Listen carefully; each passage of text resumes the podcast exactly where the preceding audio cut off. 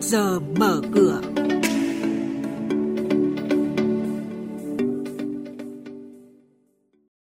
Thưa quý vị và các bạn, thị trường chứng khoán Việt Nam không bị ảnh hưởng quá nhiều với làn sóng Covid lần thứ hai. Nhận định diễn biến giao dịch tại Sở Giao dịch Hàng hóa Việt Nam và hoạt động đáng chú ý của một số doanh nghiệp niêm yết là nội dung có trong trước giờ mở cửa hôm nay. Biên tập viên Đài tiếng nói Việt Nam thông tin cùng quý vị và các bạn. Thưa quý vị và các bạn, trong báo cáo mới được công bố, công ty chứng khoán Ngân hàng Đầu tư và Phát triển Việt Nam cho rằng nếu xuất hiện làn sóng Covid thứ hai ở Việt Nam thì tác động của nó đối với thị trường sẽ không nhiều như với khoảng thời gian đầu diễn ra dịch bệnh. Khả năng VN Index sẽ rời về khu vực 770 đến 780 điểm và đây cũng là vùng hỗ trợ của chỉ số nên có thể xuất hiện lực cầu bắt đáy tại vùng này khi sự lo lắng về dịch bệnh được lắng dịu. Ghi nhận thực tế, thị trường bất động sản nghỉ dưỡng cho thấy bất động sản nghỉ dưỡng vẫn đang gặp khó.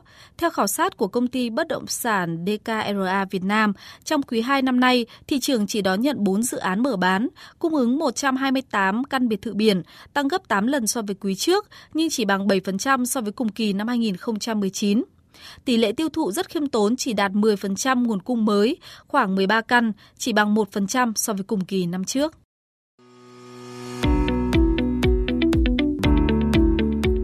Quý thính giả đang nghe chuyên mục Trước giờ mở cửa phát sóng trên kênh Thời sự VV1 từ thứ 2 đến thứ 6 hàng tuần trong theo dòng Thời sự sáng. Diễn biến thị trường chứng khoán Biến động giá hàng hóa được giao dịch liên thông với thế giới trên Sở Giao dịch Hàng hóa Việt Nam. Nhận định phân tích sâu của các chuyên gia tài chính, cơ hội đầu tư được cập nhật nhanh trong Trước giờ mở cửa. Xin chuyển sang tin diễn biến giao dịch trên thị trường chứng khoán. Trong phiên giao dịch hôm qua, VN Index chốt phiên tăng hơn 28 điểm lên ngưỡng 813,36 điểm. Như vậy là sau hai phiên giảm sâu thì thị trường chứng khoán Việt Nam đã có phiên đảo chiều ngoạn mục. Thanh khoản thị trường chứng khoán giảm nhiệt nhưng vẫn ở mức hơn 5.000 tỷ trên sàn Thành phố Hồ Chí Minh và gần 440 tỷ trên sàn Hà Nội.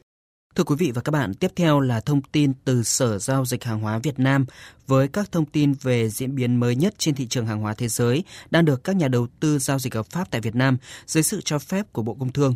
Đồng hành với chúng ta hôm nay là ông Đoàn Bảo Trung, chuyên gia phân tích thị trường tại Sở Giao dịch Hàng hóa Việt Nam.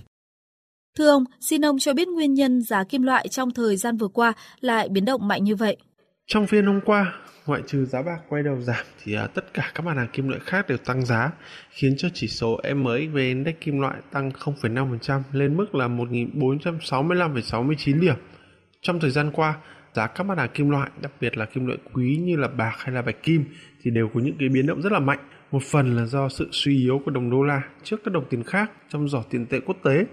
Thêm vào đó là những diễn biến ngày một xấu đi của đại dịch Covid trên toàn cầu, đặc biệt là ở Mỹ cùng với mối quan hệ đang ngày càng căng thẳng giữa hai cường quốc Mỹ Trung khiến cho các nhà đầu tư tích cực tìm một sự trú ẩn an toàn và đẩy giá các mặt hàng kim loại này tăng lên.